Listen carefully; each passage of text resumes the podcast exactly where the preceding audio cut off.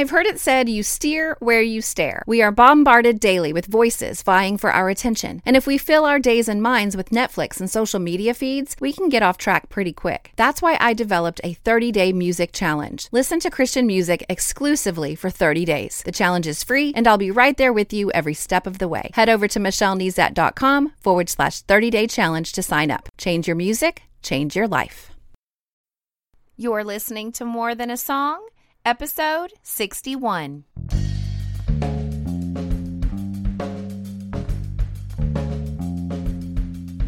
Hello, and welcome to this episode of More Than a Song.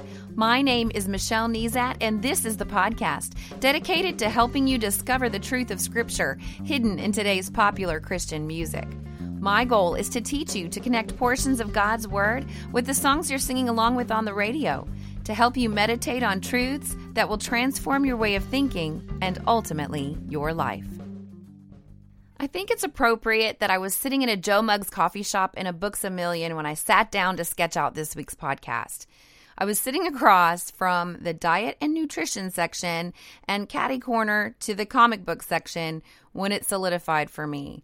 We are not good at reality.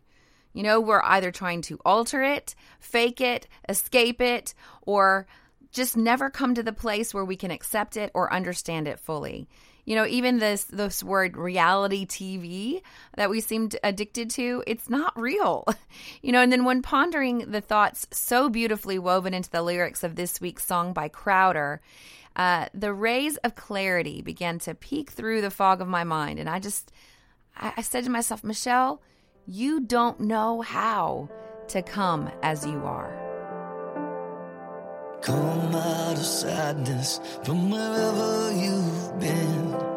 Come broken hearted, let rescue begin. Come find your mercy, oh sinner, come kneel. Earth has no sorrow that heaven can't heal.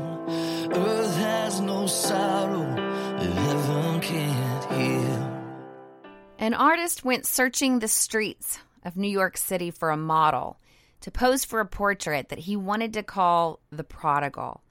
And one day he was passing Central Park and he saw this impoverished beggar lying on a bench and he thought, he is perfect. That man would represent the prodigal son beautifully in my painting. He asked the beggar if he would be willing to sit for his painting and told him that he would gladly pay him for his time. And of course, the beggar agreed.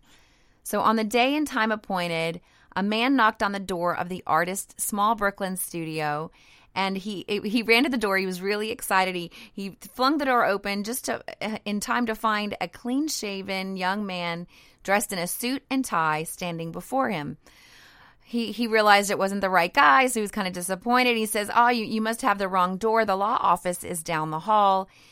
And the man replied, "But you made an appointment with me."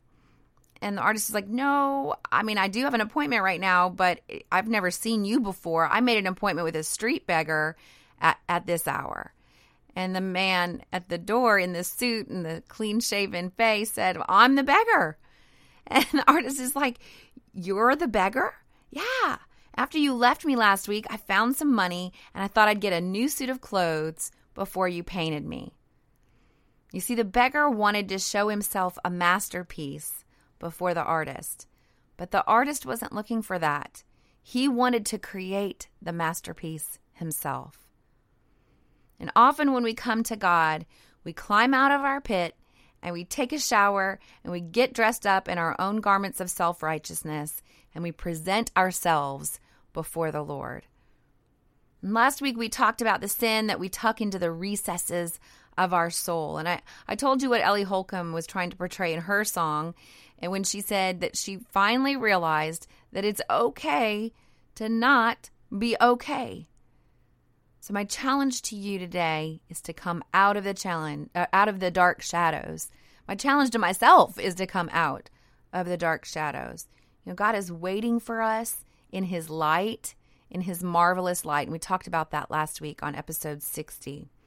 So today we're going to take it a little bit further. We need to come out into the light so that He can heal us and free us. So lay down your burdens.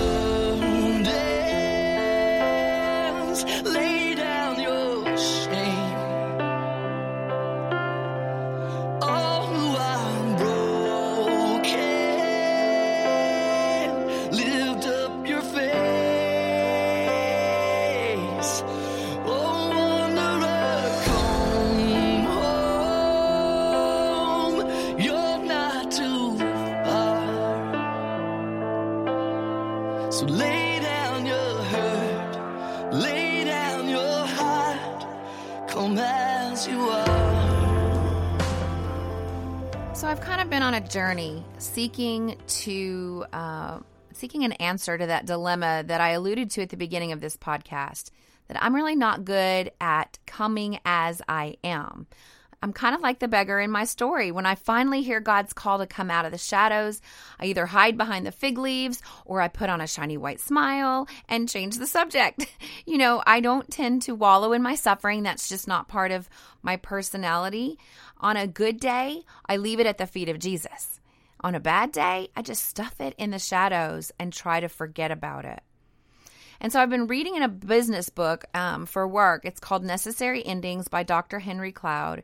And it's a great book about the paths and relationships in business, but also in our personal lives that we have to give up in order to move forward. I'm going to go ahead and link to it in the show notes for those of you who might be interested. And the show notes, you can find those at michellenezat.com forward slash 61. One of the unique concepts that Dr. Cloud discusses is the life saving virtue of hopelessness. Now, unfortunately for me, it took it took several chapters and a lot of pondering and thinking and processing, and before I really understood the concept because um, because because I had a predetermined idea in my mind about hopelessness. But then when I jumped into scripture this week because I was inspired by our song to do that, it all came together. So I guess that makes it fortunate for you because I've kind of it's it's all come together for me and hopefully I can explain it in a way that you can understand. But Dr. Cloud says that the awareness of hopelessness is what finally causes people to wake up realize that an ending must occur, and finally feel energized to do it. And uh, the reason that it took me so long to understand it I get let me say it one more time because because it, it's really that good. The awareness of hopelessness is what finally causes people to wake up, realize that an ending must occur, and finally feel energized to do it. And again, it, it took me a long time to get this because I, I, honestly, I came to the conclusion that my viewpoint was that hope is always a good thing. You know, hope is a feeling of expectation and desire for a certain thing to happen. And so I've always associated hope with a positive feeling. And certainly there are good spiritual, scriptural, positive references to hope. So I don't want you to think that hope is always negative either. But the kind of hopelessness that Dr. Cloud is alluding to and, and quote unquote hoping that we can experience is the kind that allows us to see reality for what it is in hopeless situations so that we can take an alternate course of action. You know, sometimes hope gives us more time so that whatever we're hoping for can come to pass. But while hope buys us time, it spends it as well. And if we're not in touch with reality, it is hope that keeps us going down a road that has no realistic chance of being the right road or making what we want come to pass. So, to further clarify what I'm trying to get at, and really to get to the point of the whole purpose of this podcast, which is let's look at God's Word. I never want these concepts or any kind of good thought to um, take precedence over God's Word, although I'm so excited about the parable that I am focusing on this week because it really it really helped me understand this concept fully and bring it to light. I hope it does the same thing for you. But Jesus, he did a great job, a phenomenal job of telling stories. You know, they're called parables, and a parable is a lesson wrapped up in a word picture. And word pictures make it easier to understand. Sometimes you'll see in parables that they seem more like riddles than explanations, but the word pictures are always easier to remember. You know, here's the warning even if you think you know this story, I beg you to read it again. Read it for yourself. I'm going to be reading it in detail today, but I want you to read it from yourself. There are going to be details that will jump out at you that that didn't apply to your life the last time you read it. Don't forget, God's word is living and active. You know, I was I was talking to someone one time about reading God's word and basically they they said, "Yeah, I read that once." You know, like it was a movie that they only had to see once or a book that they only had to read once. It is God's letter to us. It's his story for us. It is rich, it is full, it is living and active. And I really, it needs to become a part of who we are and a habit of who we are to delve into it. It's not one of those things that you can say, okay, yeah, I read Luke, now I'm done with that and I never have to go to it again. And I know that you you know that cuz uh, otherwise you probably wouldn't be listening to the, the podcast. Um, if if you're a new believer, maybe you didn't know that and if you're a seasoned believer, then you kind of know that, but in our practice, sometimes we act like, yeah, I knew that. I've mentioned to you before that I've done a lot of, of Bible memorization. And I've fallen into the trap of like, not only have I read it, but I've totally memorized it. You know, so I don't need to read it again. I don't need to ponder it anymore. It's already hidden in my heart.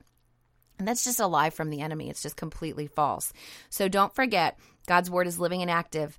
And even though you've probably heard this parable before, I want you this week, listen to me today because you're probably doing something else besides sitting at your computer or with your Bible by your side. But when you get a chance, read it for yourself.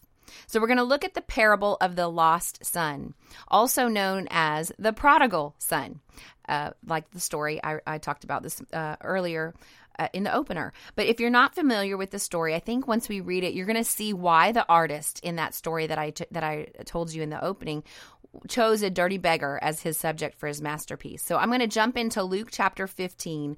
I'm going to read several verses because I really want to read the whole story uh, so that it makes sense with what we're trying to accomplish today. So it starts out, and I'm reading in the New Living Translation. To illustrate the point further, Jesus told them this story. A man had two sons. The younger son told his father, I want my share of your estate now before you die. So his father agreed to divide his wealth between his sons. A few days later, this younger son packed all his belongings and moved to a distant land. And there he wasted all his money in wild living. About the time his money ran out, a great famine swept over the land, and he began to starve.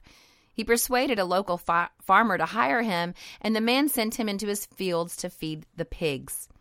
The young man became so hungry that even the pods he was feeding the pigs looked good to him, but no one gave him anything. When he finally came to his senses, he said to himself, At home, even the hired servants have food enough to spare, and here I'm dying of hunger. I will go home to my father and say, Father, I have sinned against both heaven and you, and I am no longer worthy of being called your son. Please take me on as a hired servant. So he returned home to his father, and while he was still a long way off, his father saw him coming. Filled with love and compassion, he ran to his son, embraced him, and kissed him. His son said to him, Father, I've sinned against both heaven and you, and I am no longer worthy of being called your son. But his father said to the servants, Quick, bring the finest robe in the house and put it on him. Get a ring for his finger and sandals for his feet, and kill the calf we've been fattening. We must celebrate with a feast.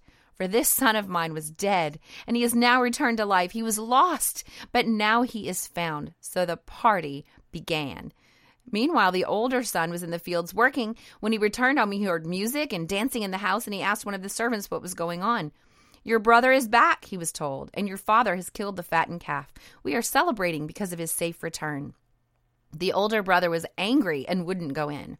His father came out and begged him, but he replied, All these years I've slaved for you and never once refused to do a single thing you told me to. And in all that time, you never gave me even one young goat for a feast with my friends. Yet when this son, son of yours comes back after squandering your money on prostitutes, you celebrate by killing the fattened calf.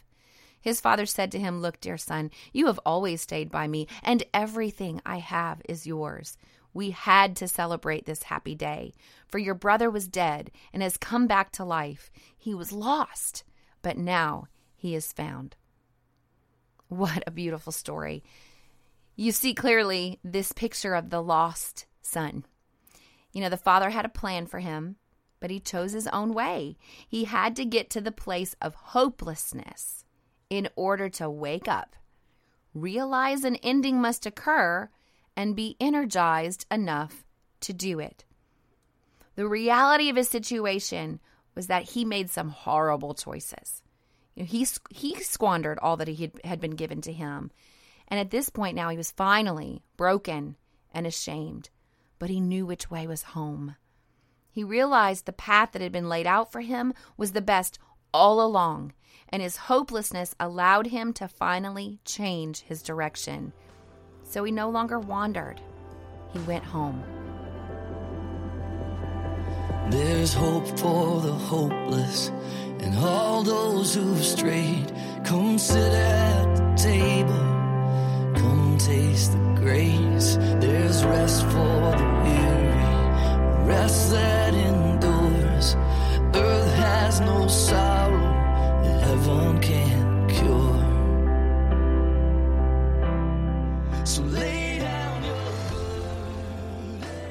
I don't know what choices you've made.